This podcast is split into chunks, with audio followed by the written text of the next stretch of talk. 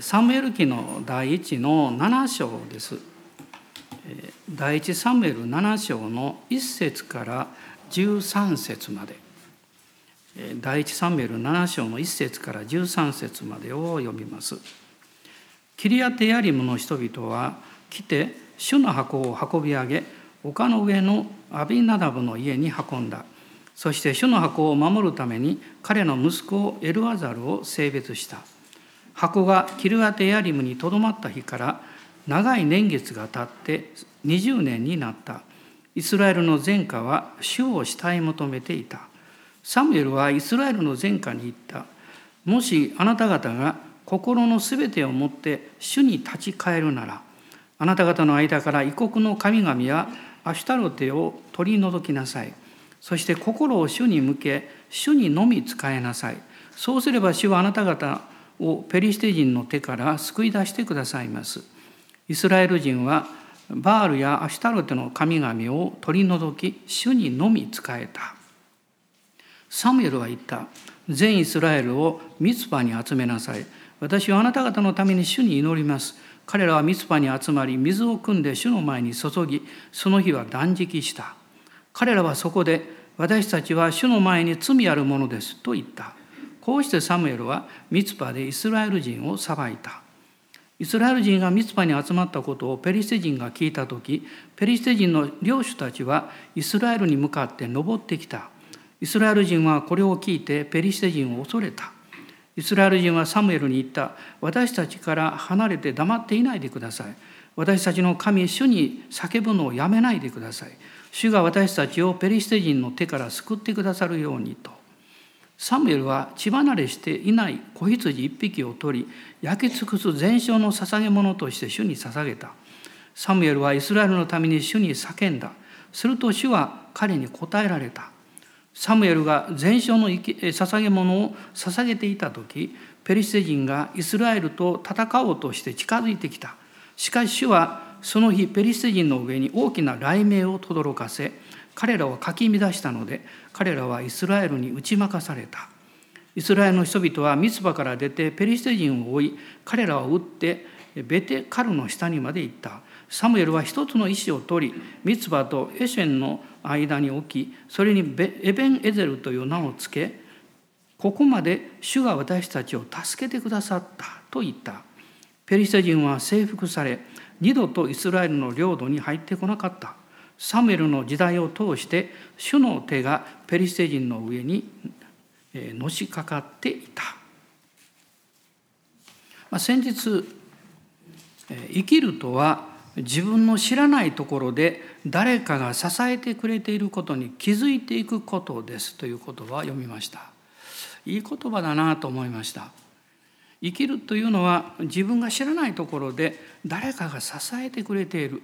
そのことを気づいていくことだと、まあ、そのことを考えていた時に、まあ、最終的には、えー、知らないんだけど支えてきてくださった。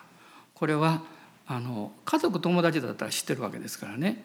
見ず知らずの多くの方々もいると思うんですけど、まあ、最終的には、えー、私あなたを愛しておられる神様だと思うんですね。でイザヤ書の41章の10節にこういう御言葉があります。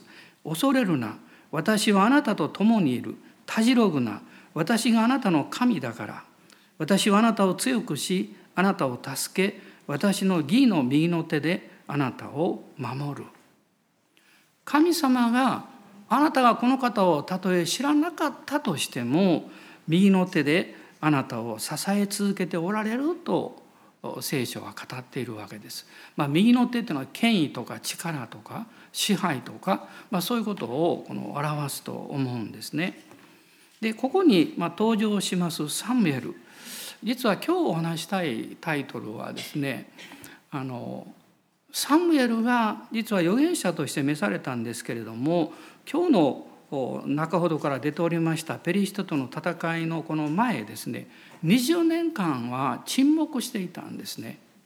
まあ、今日のメッセージのタイトルは「20年間沈黙した人」というタイトルでお話をします。まあ、それはま神様が導かれることによってあなたや私も言いたいことがあるもう祈ってることがあるでも沈黙しなきゃいけないということが実際起こるからなんです。まあ、それはどういう意味を持っているのかどういう目的を持っているのか、まあ、そういうことについてお話をしていきたいと思っています。まあ、まずこのサムエルという人なんですけれども、まあ、神の名前というふうな意味なんだそうですけれどもあの聖書の中にはですね何人か、誕生の前から聖書に語られている人々がいるわけです。ね、あの少しですけど誕生前こうだったみたいなねモーセとか、え、それからあのイサクもそうですしねでこのサムエルもそういう人物なんですね。まあ、お母さんがうめきの中で神様によって与えられた息子であったわけです。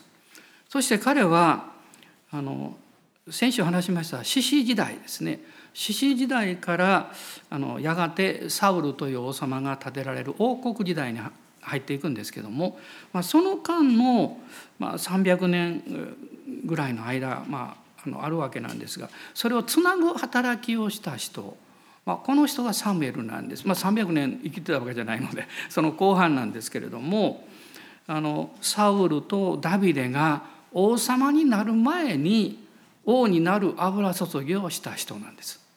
まあ、王様になってからそういうことを経験するということはあるんですけどなる前からその経験をまあ油注ぎしたということは彼は預言者であったということがまあ分かるわけなんですね。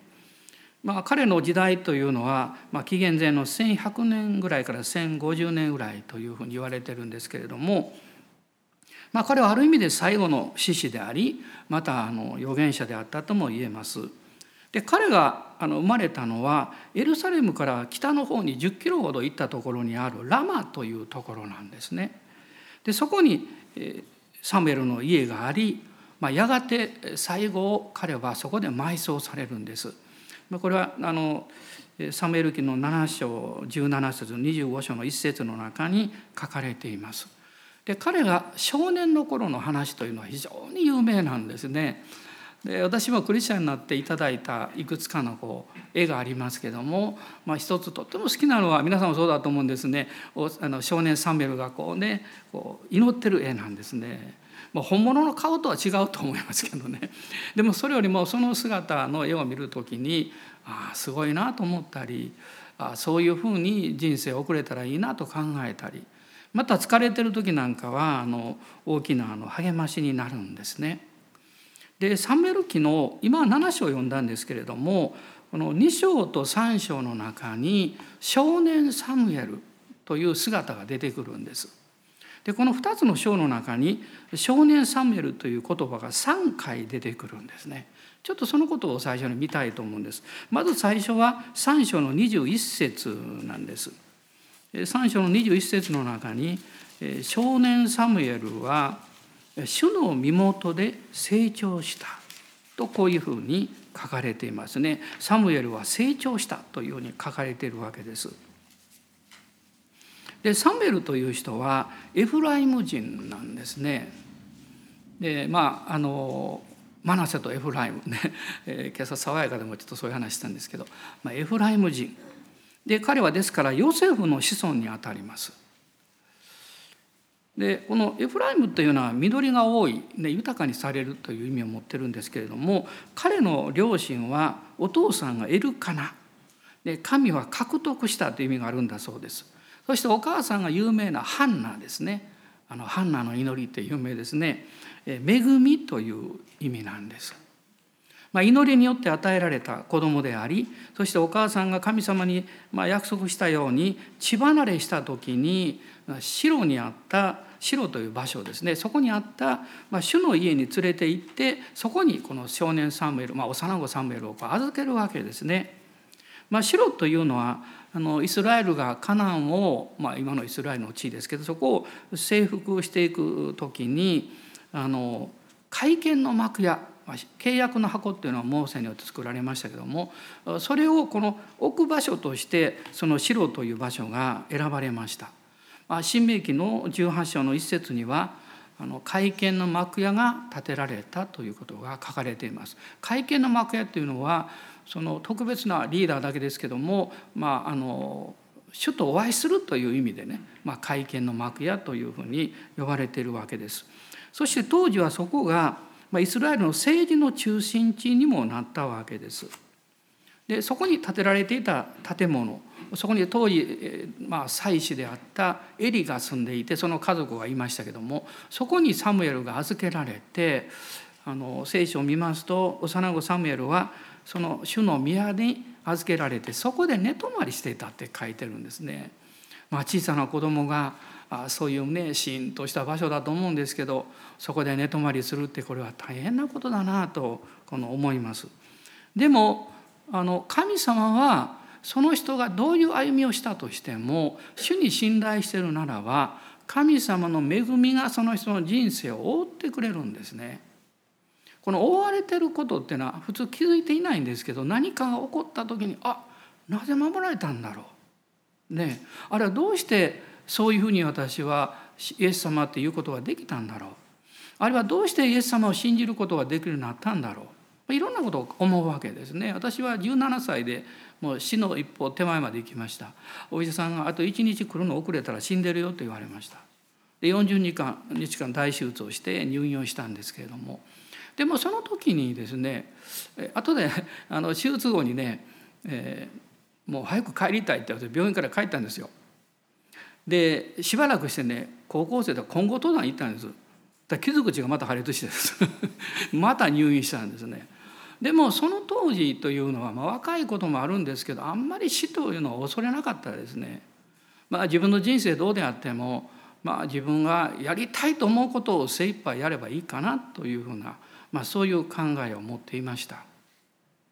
でも一つ不思議なことがあったんです。それはなぜ僕は助かったんだろう誰がまあもちろんお医者様ね一生懸命手術してくださったんですけどそれだけではないなと思ったんですね。その時に、まあ、なんとなく神様という方がいるんじゃないかっていうのはあったんですけれどもこれはおられるに違いないと思いました。そして1年後に教会に導かれて聖書を通してクリスチャンたちを通して教会の礼拝を通してああ誠の神がおられるだけではなくって私を作り私を愛し私の人生を導いてくださる方なんだということが分かったんです。でその時にこのお方に信頼して生きようと決めたんですね。まあ、それからもうもう50 もう何年も経ったんですけれども、まあ、主は今も私が気づいていない時も、えー、隠れたところで支えてくださっているんです。まあ、そのこと本当に感謝しております。まあ、サムエルはそういうふうにあの城でまあ育ったんです。で2つ目のことはですね2章の26節に出てくるんですけれども、まあ、少年サムエルは主にも人にも慈しまれますます成長したとこう書いてます。で前の訳ではあの神と人とに愛されたってなってたと思うんですけども彼は愛されたって書いてるんですけど現実には普通の子供であれば愛されていないと感じるのが普通なんですよ。だって小さい時から親から離されたあの大好きなお母さんから離された特にですねサムエルが生まれてからハンナはまた息子娘たちを産んでるんです。で1年に1回サムエルのところに、まあ、エポで着るものの新しいのを作ってお母さん持ってきてくれたんですけど、まあ、その時ひょっとしたら弟や妹も来たかもしれない。それでしばらくいてお母さんはまたあの帰っていくわけだ。ラマに帰っていくわけですね。その時サムエルの気持ちはどうなったでしょうかね。普通であればあ僕はもう親に捨てられたんだってお母さんに愛されてないんだと考えるかもわからないんです。しかも寂しいところでですね今のようにゲームもなければテレビもないし一人ぼっちでいる時間が長いわけです。でその目の前にはもう偉いねエリという人がいるわけですね。幼子はそういう環境に置かれて孤独だ。ね寂しい自分なんか本当生まれてこなかった方が良かったんじゃないかというふうに考えたとしても不思議ではないと思うんです。しかしサムエルは多くの人に慈しまれたと書いてますね。それはあの彼は決して悲願でる子供ではなかったからです。いちいち文句ブツブツ言ったりねガガガガもうね 周りを責めたりそんな子供ではなかったんですね。愛されたんです。なぜなんでしょう？それは彼の心がまっすぐに神様に向けられていた。その結果彼はですね神様の大きな恵みによって包まれていたんですね。恵みによって包まれるというのはすごいことだと思いますよ。で私ね一度面白い経験したんです。あのハワイであの学びをしに行った時にね、えーと、フィリピンの方たちもグループが来てましてその一人の若者がですね何かあるために私のとこ来るんですよ。日本人は私一人なんですね。で私のとこ来てですねああのブラザー服の今晩こういうところへみんなで行くんだけど行かないかとか言うんですよ。で私はまあ申し訳ないけど行かないって言って。それ1回じゃないんです。3回も4回もいろんなとこに言いに来るんです。で私思わず思わず聞いたんです。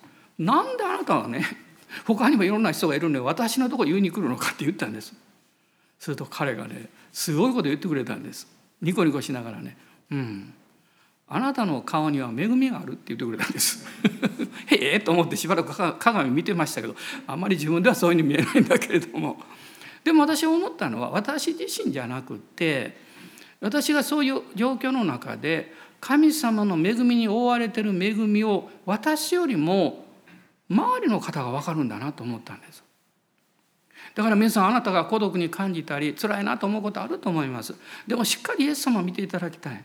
あなたは分からないかもしれないけど周りの人がねあこの人には神の恵みが負ってるなってまあ神の恵みということは分からないかもしれないけど何か守られてるなとか不思議な人だなとかそういうふうに感じるものなんですね。サムエルはそういうふうにして、えー、人人々に愛され主に愛されて成長していくわけです。でもう一回はですね3章の 一節なんですけれども3章の一節に少年サムエルはって出てきますね。エリのもとで主に仕えていたと書かれているんです。少年サムエルは主に仕えていた。使えるということはどういうことでしょう？反対の面から言うと神様がどういう方かを知っていくというプロセスなんです。あなたは誰かに仕えたことありますか？ねまあ、雇われたっていうのもその一種に入るかもしれないそういう意味では使えるっていうのは自分の心から意志で使えるということです。私はあります。ね。でその中で教えられたことは何かというとその人に仕えていくことによってその人がどういう方かが分かってくるということなんです。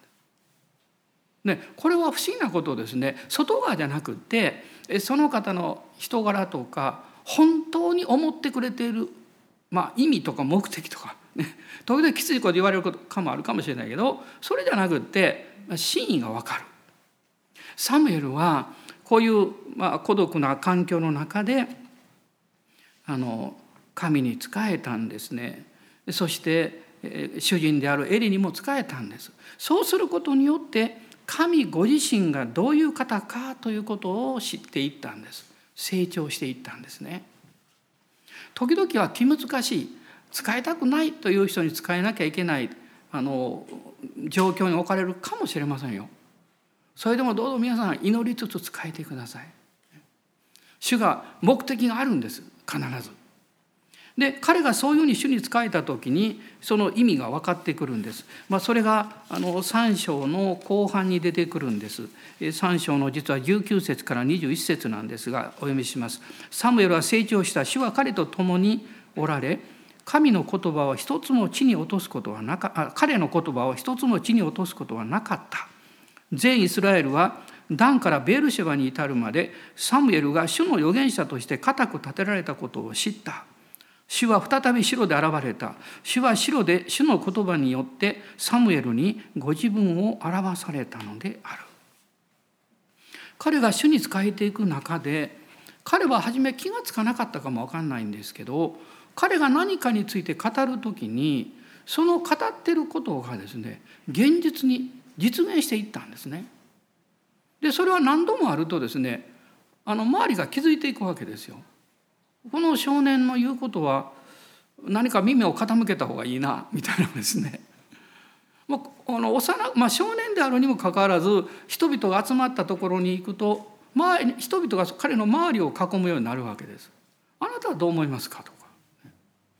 つまりそのことを通してサムエルは自分の意思によってではなくって神様が彼を導いておられるところに行き着いていくんです。それが預言者という職務なんです。彼が預言者になったわけじゃないんです。周りが認めていったんです。なぜかっていうと旧約時代の預言者というのはその語った言葉が実現しなかったら偽預言者になるんです。だから本人がですね私預言者なんて言わなくてももう何かについて語った時にそれが実現していくと周りはこの人は預言者だと認めるようになるわけなんですね。まあ、これがサムエルの人生に起こっていったわけです。で主が彼と共におられたというふうに書かれています。そしてサムエルにご自分を表されたこれは証明だと思います。今まで本人自身も自覚していなかったかも分かんないですけどもあなたは預言者としての働きをするんだということを神様から保証されたというかねこれが主が現れたということです。でその後、まあ、サムエルの言葉が4章の一節を見ますと全イスラエルに行き渡ったと書かれています。もうイスラエルの人々がここに預言者がおるということに気がついたんですね。そしてその時に事件が起こるわけです。イスラエル最大のこれは危機であり事件であったんです。実はペリシテ人が戦いをする準備をしているということが分かってイスラエルの民はそれに応戦するために戦いの用意をした。戦いにそして出かけた。そして負けた。んですなぜなんでしょう？彼らは現状を見てだけ行動したんです。主に聞かなかった。状況がこうだから。そういうふうに思えるから。そういうふうにしたって当たり前だとみんなが賛成するから。でも一番大事なこと主に導きを聞くということをしなかった。これが一番大事なことなんです。だから敗北したんです。そしてその結果はですねもうストーリーは省きますが皆さんぜひこの4章を見ていただきたい。イスラエルの歴史の中で最も悲惨なことが起こりました。契約の箱が奪われてしまったんですね。それは契約の箱を持ち出したら勝てるだろうって彼らが迷信的に神様を信じたんです。そして奪われてしまったんです。ところが契約の箱はあのペリシタの町を転々とこうあのあちこち運ばれるんですそれはまずペリシタの偶像のダゴンの宮がもうダゴンという偶像がぶっ倒れてもうバラバラになっちゃうんですよね。でそれでそれだけじゃなくて疫病が起こるんです。だからペリシテ人はもうこれはお前のところの町へ行くよみたいな感じで点々と動かされてですね7ヶ月以上ですね契約の箱がペリシトの地をこうへめぐって最終的にイスラエルこのベテシメシというところに帰ってくるんですね。そしてその契約の箱があの、えー、この聖書のところを見ていくとですね7章になるんですけれどもキルヤテ・エアリムの人々のところに持っていかれてそのリーダーでしょうアビナダムという人の家に運ばれるんです。そういうことがあってやがて20年が経ったとこう書かれているんです。今日私が特にここからお伝えしたいなと思ったことはこのイスラエル最大の危機の中でですね預言者は沈黙していたんですね。不思議だと思うことがいくつもあるんです。なぜかっていうとこの主の箱は白の会見の幕屋に置かれていた。その宮に置かれていた。そしてサムエルはそこで寝泊まりしていた。そしてその場所で預言者として周りから認められていたんです。でもサムエルはこのイスラエルの民が戦場に主の箱を運び出していくことについて何も語ってはいない。まあ、もちろんその時の上のリーダーはエリがいたのであのサムエルが最終的に決めることはできなかったとは思うんですけどもでももし神様が何か導かれたら「いやあなた方はそうしない方がいいよ」とか何か言うと思うんですけど何も言ってない。そしてそれから箱が奪われた。もうそしてその後あのアミナダムの家に持っていかれてもうもう20年経っちゃったこの間サムエルはずっと沈黙をしているんですなぜなんでしょうか聖書はその理由については触れてはいないんです。でも一つのことをまあ推測することができると思います。それは神がサムエルに何も語らないように導かれたということです。あなたの人生にも言いたいけど言わない方がいいという時があるんです。いろんなことをやりたいけど沈黙していなさいという時があるんです。サムエルのこの状態は私たちにとってそのことを本当にこうよく教えていると思うんです。でもその沈黙には目的があります。神がなぜサムエルを沈黙させられたのか、まあ、私は3つのことを考えました。一つは身勝手で不従順なイスラエルの民を裁くためです。皆さんクリスチャンは裁かれないと信じていますね。でも裁きはあるんですよ。あなたがまいたものを刈り取っていくということはこの地上においてはある程度起こるんです罪は許されてますけどでもまいたものは刈り取らなきゃいけないんです。でこれは厳しい原則なんです。でそして神が清いお方であるということのあの大きな、まあ、保証でもあるわけですね。ですからイスラエルの民は裁かれたんですね。そしてもう一つはですねその中で神ご自身がご自身の力と、まあ、意向というかそれを表しなさった。で敵の地に主の箱は連れて行かれたんですけれどもダゴンの宮がもうダゴンが地に倒れてバラバラになってですねでそしてあの、まあ、これは偶像だということはまあ明らかにされるわけです。またペリシテの町でのアシュドでガテとかエクロンとかそういうところであの種物腫れ物がの災いが起こりますね。たくさんの人が亡くなります。やがてイスラエルベテシメシに戻ってきても彼らは愚かにも契約の箱の中を覗くんです。そして裁きに遭います。箱の中を覗くってどういうことですか？神が導かれている以上に神の計画と御心の中にあなたが手を出し足を踏み出すことです。私たちは導かれる範囲で主に委ねるべきです。とことんなぜなんですかとかですねどうしてですかと神を追い詰めてはいけない。そうするならばあなたは良い結果を得ることはできないと思います。なぜなら神様があなたの人生にご自分の計画や良いことをなさるそのプロセスの中に時が必要なんです。時間が必要なんです。慌ててはいけないです。焦ってはいけないんですよ。でそしてもう一つのあの理由があります。それはこの後出てきたんです。それがあのこの7章の5節からずっと書かれているんですがこの三つ葉でリバイバルが起こるんですね。神はイスラエルの民が本心に立ち返って霊的にもリバイバルを経験して彼らの生活が一変して神様の栄光が表されることをずっと導こうとしておられたんです。それは人間の手ではできえない。だから私は自分の自分の力で状況をなかなか変えられないんです。自分だけではないですからね。周りとの関わりがありますし、その時代がありますから。神はなさることができる。だから神様に委ねていく時間があったんです。私はサムエルの気持ちをよく分かりませんが、まあ、単に人間として想像すればですねサムエルは何か言いたかったと思うんですよ。ね、なぜそんなことしたのかとかね早く悔い改めなさいとかねでも神が沈黙させられたんです。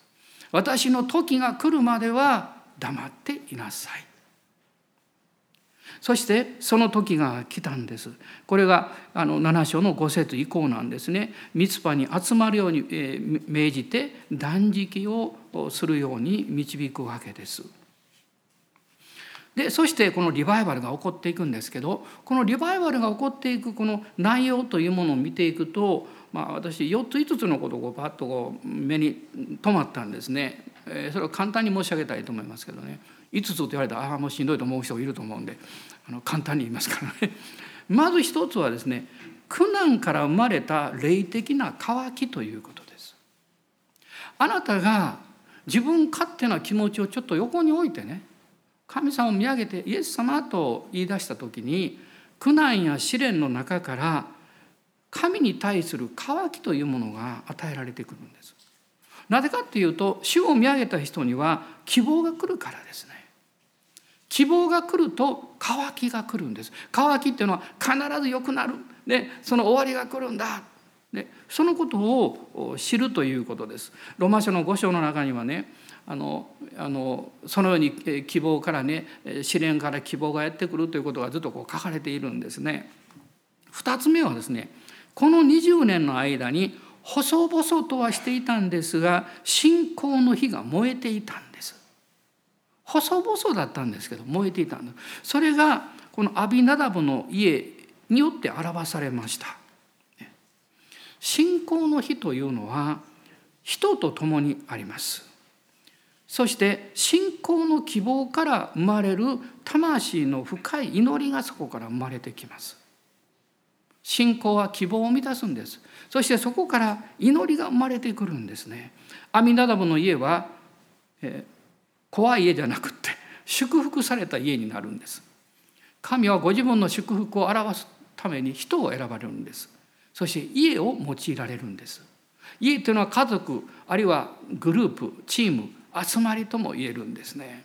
アルゼンチンのリバイバルの本を私は読みました。というのはその、えーと、本を書いた栄光へのなんとかいう本なん小さい本なんですけどねそれを書いた先生がねあの私の母教会に来られたことがあるんですよ。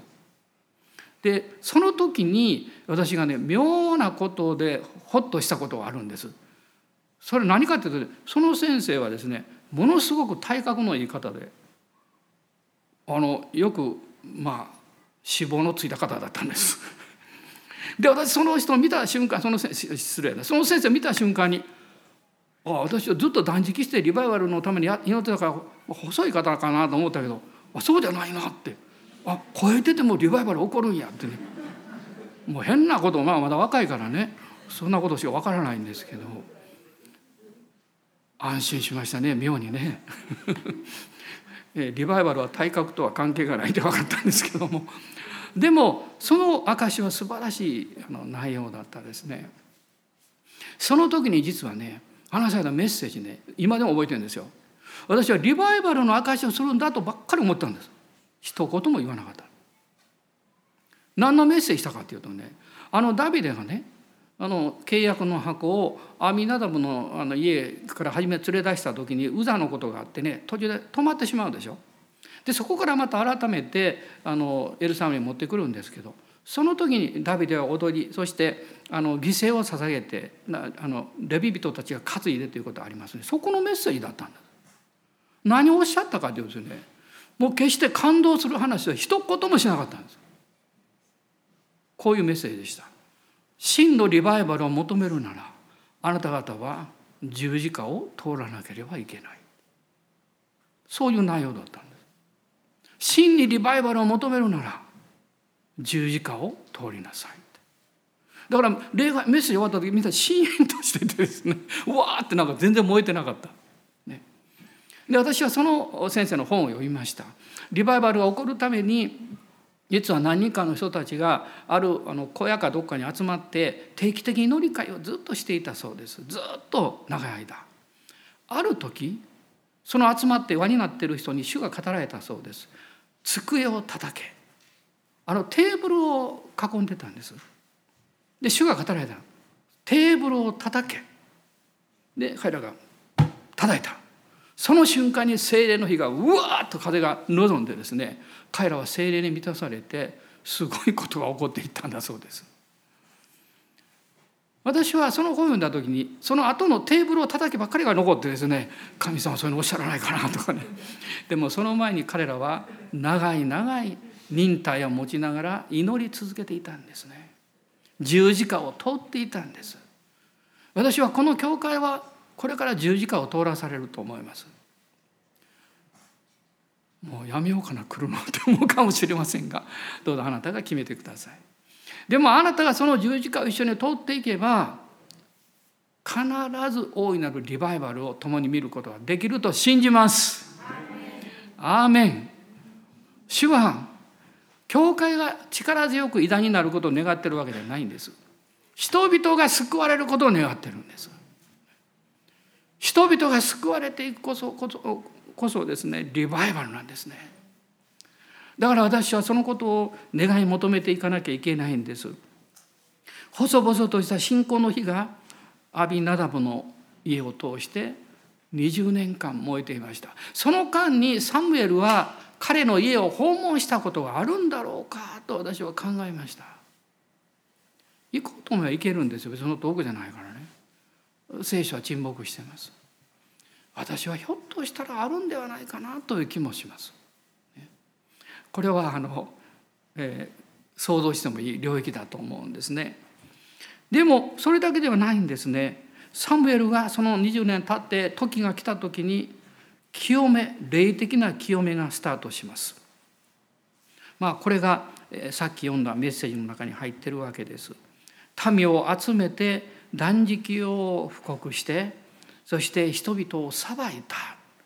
あなた方は偶像から離れるようにっていうこと心を尽くして主に仕えるようにということそれが7章の3節から6節の中に書かれています。心を尽くそうと思うと偶像から離れないとできないんです。ね、何かを持ったままで他のものを全部持つことはできないからなんですね。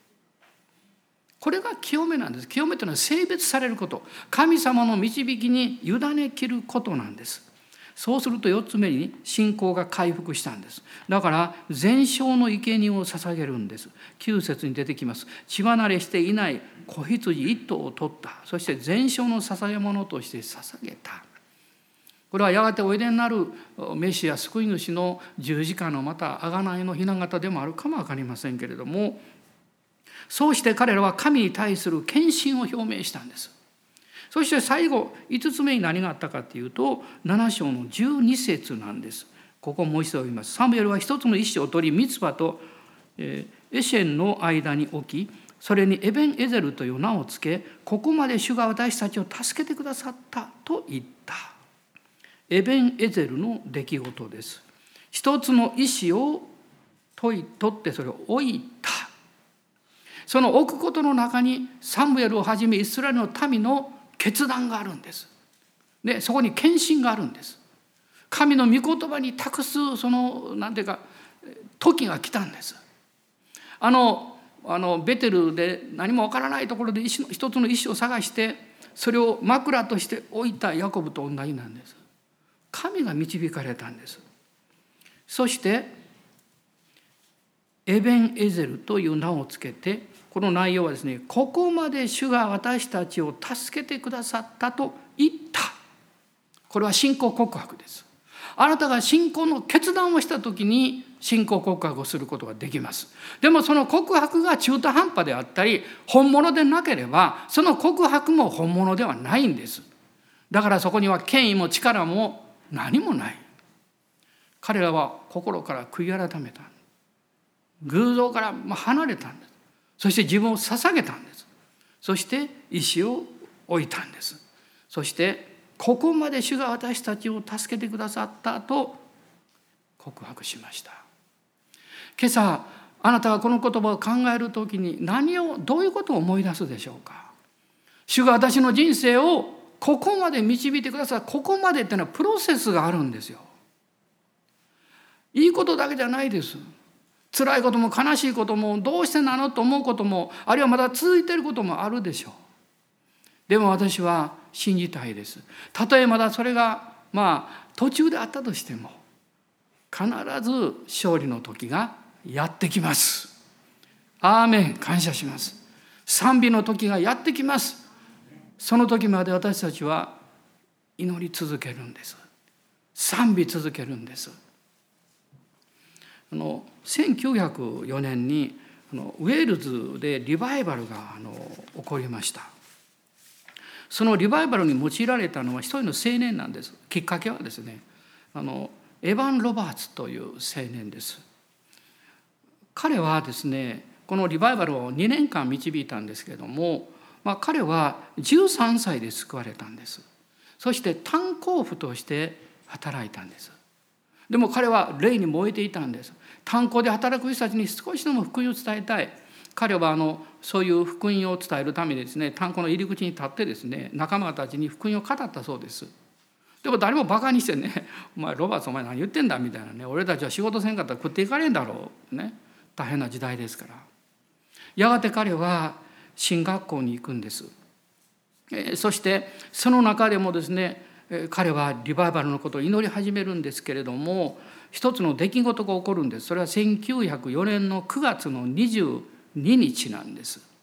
新学生の仲間と一緒にセス・ジョシュアという人の伝道者が来て天幕集会があってそこに行くんです。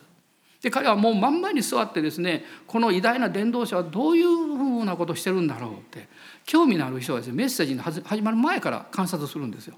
メッセージの前に何を祈ってるんだろうどうしてるんだろうってねそしたらこの伝道者がですねびっくりすることをやったんです。突然ひざまずいて祈ったんです。どう祈ったかっていうと、まあ、英語なんですが「Bend me, Lord」って言ったんです。ベンドって折るっていうことなんです。私を追ってください主よって言ったんです。彼は真ん前にいたから聞こえたんですね。そして彼は真似をしたんです。それから進学に戻ってもね「Bend me, Lord」私を折り曲げてください。私の自我を追ってくださいということなんですよ。そしてすごいことが起こるんです。あなたの自我がおられる時リバイバルが始まるんです。彼は泣きながら祈り叫びそして自分の人生を悔い改めるんです。そしてその進学校の休暇の時に母教会に帰るんです。である夜の集会にあの10月の末なんですけど木曜日にあのあごめんなさい水曜日ですか。水曜日の夜に祈り会があったそうです。彼はそこに参加するんです。で祈り会の前に先生にこう言うんです。先生私進学校でこういうすごい経験したんですけど証しさせてください。それと牧師は言うんですね。うんまあ君まだ進学生だからね。集会の中ではダメですと。でも集会が終わってその後残ってる人がいたらで証しをしたいからあの聞きたい人残りなさいって私がアナウンスするからその残ってる人に話しなさい。そしたら17名が残ったそうです。17名なんです。はっきり数も記録されてるんです。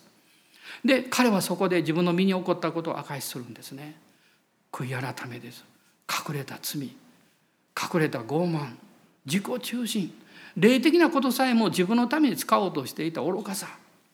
さ彼はそういうことをもうずっと証しをするんです。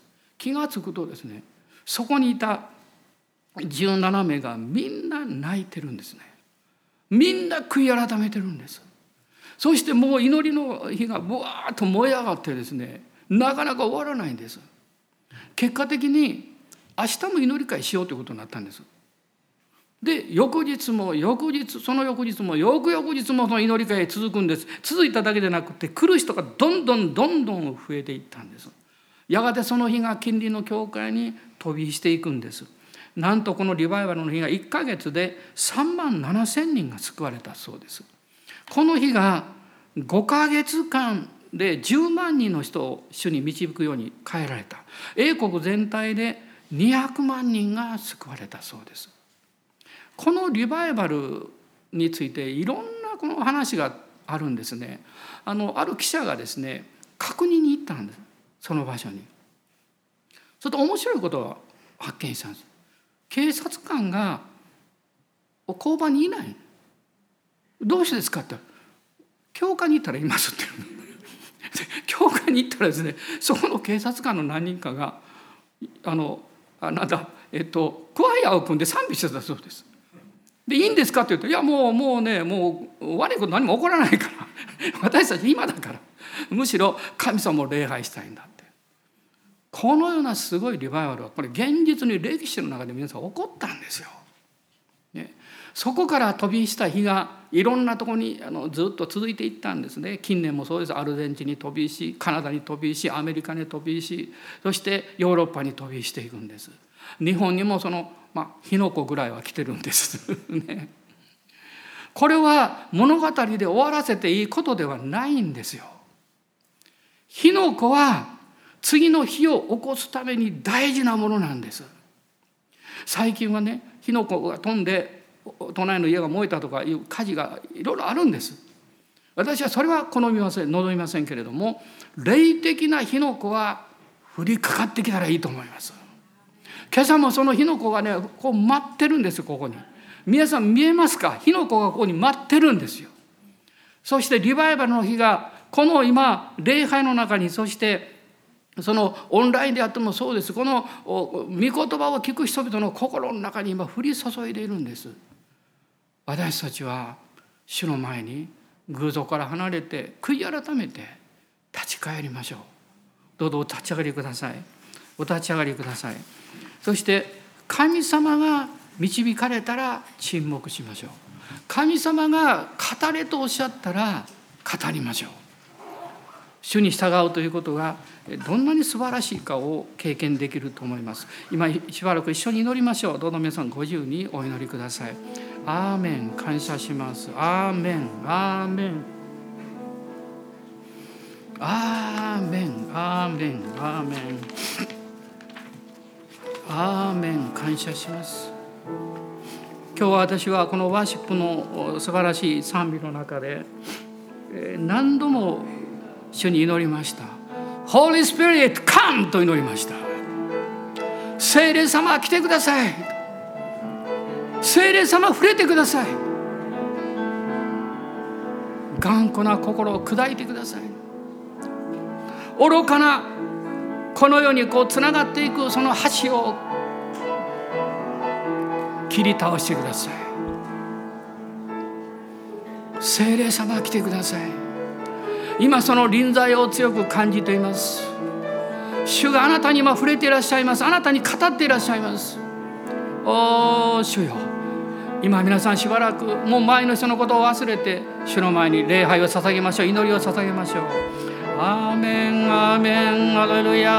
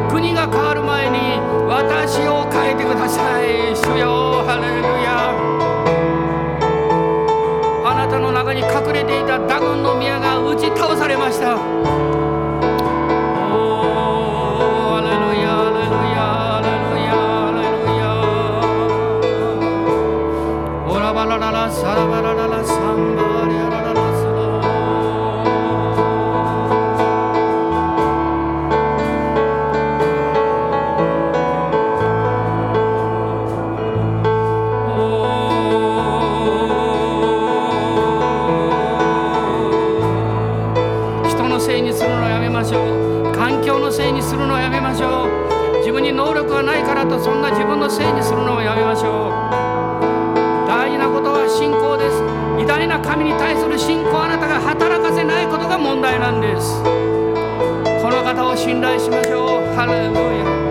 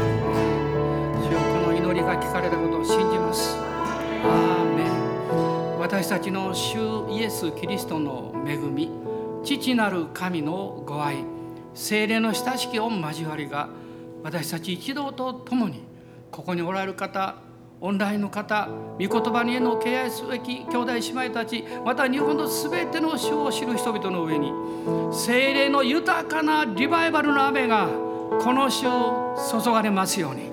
アーメン。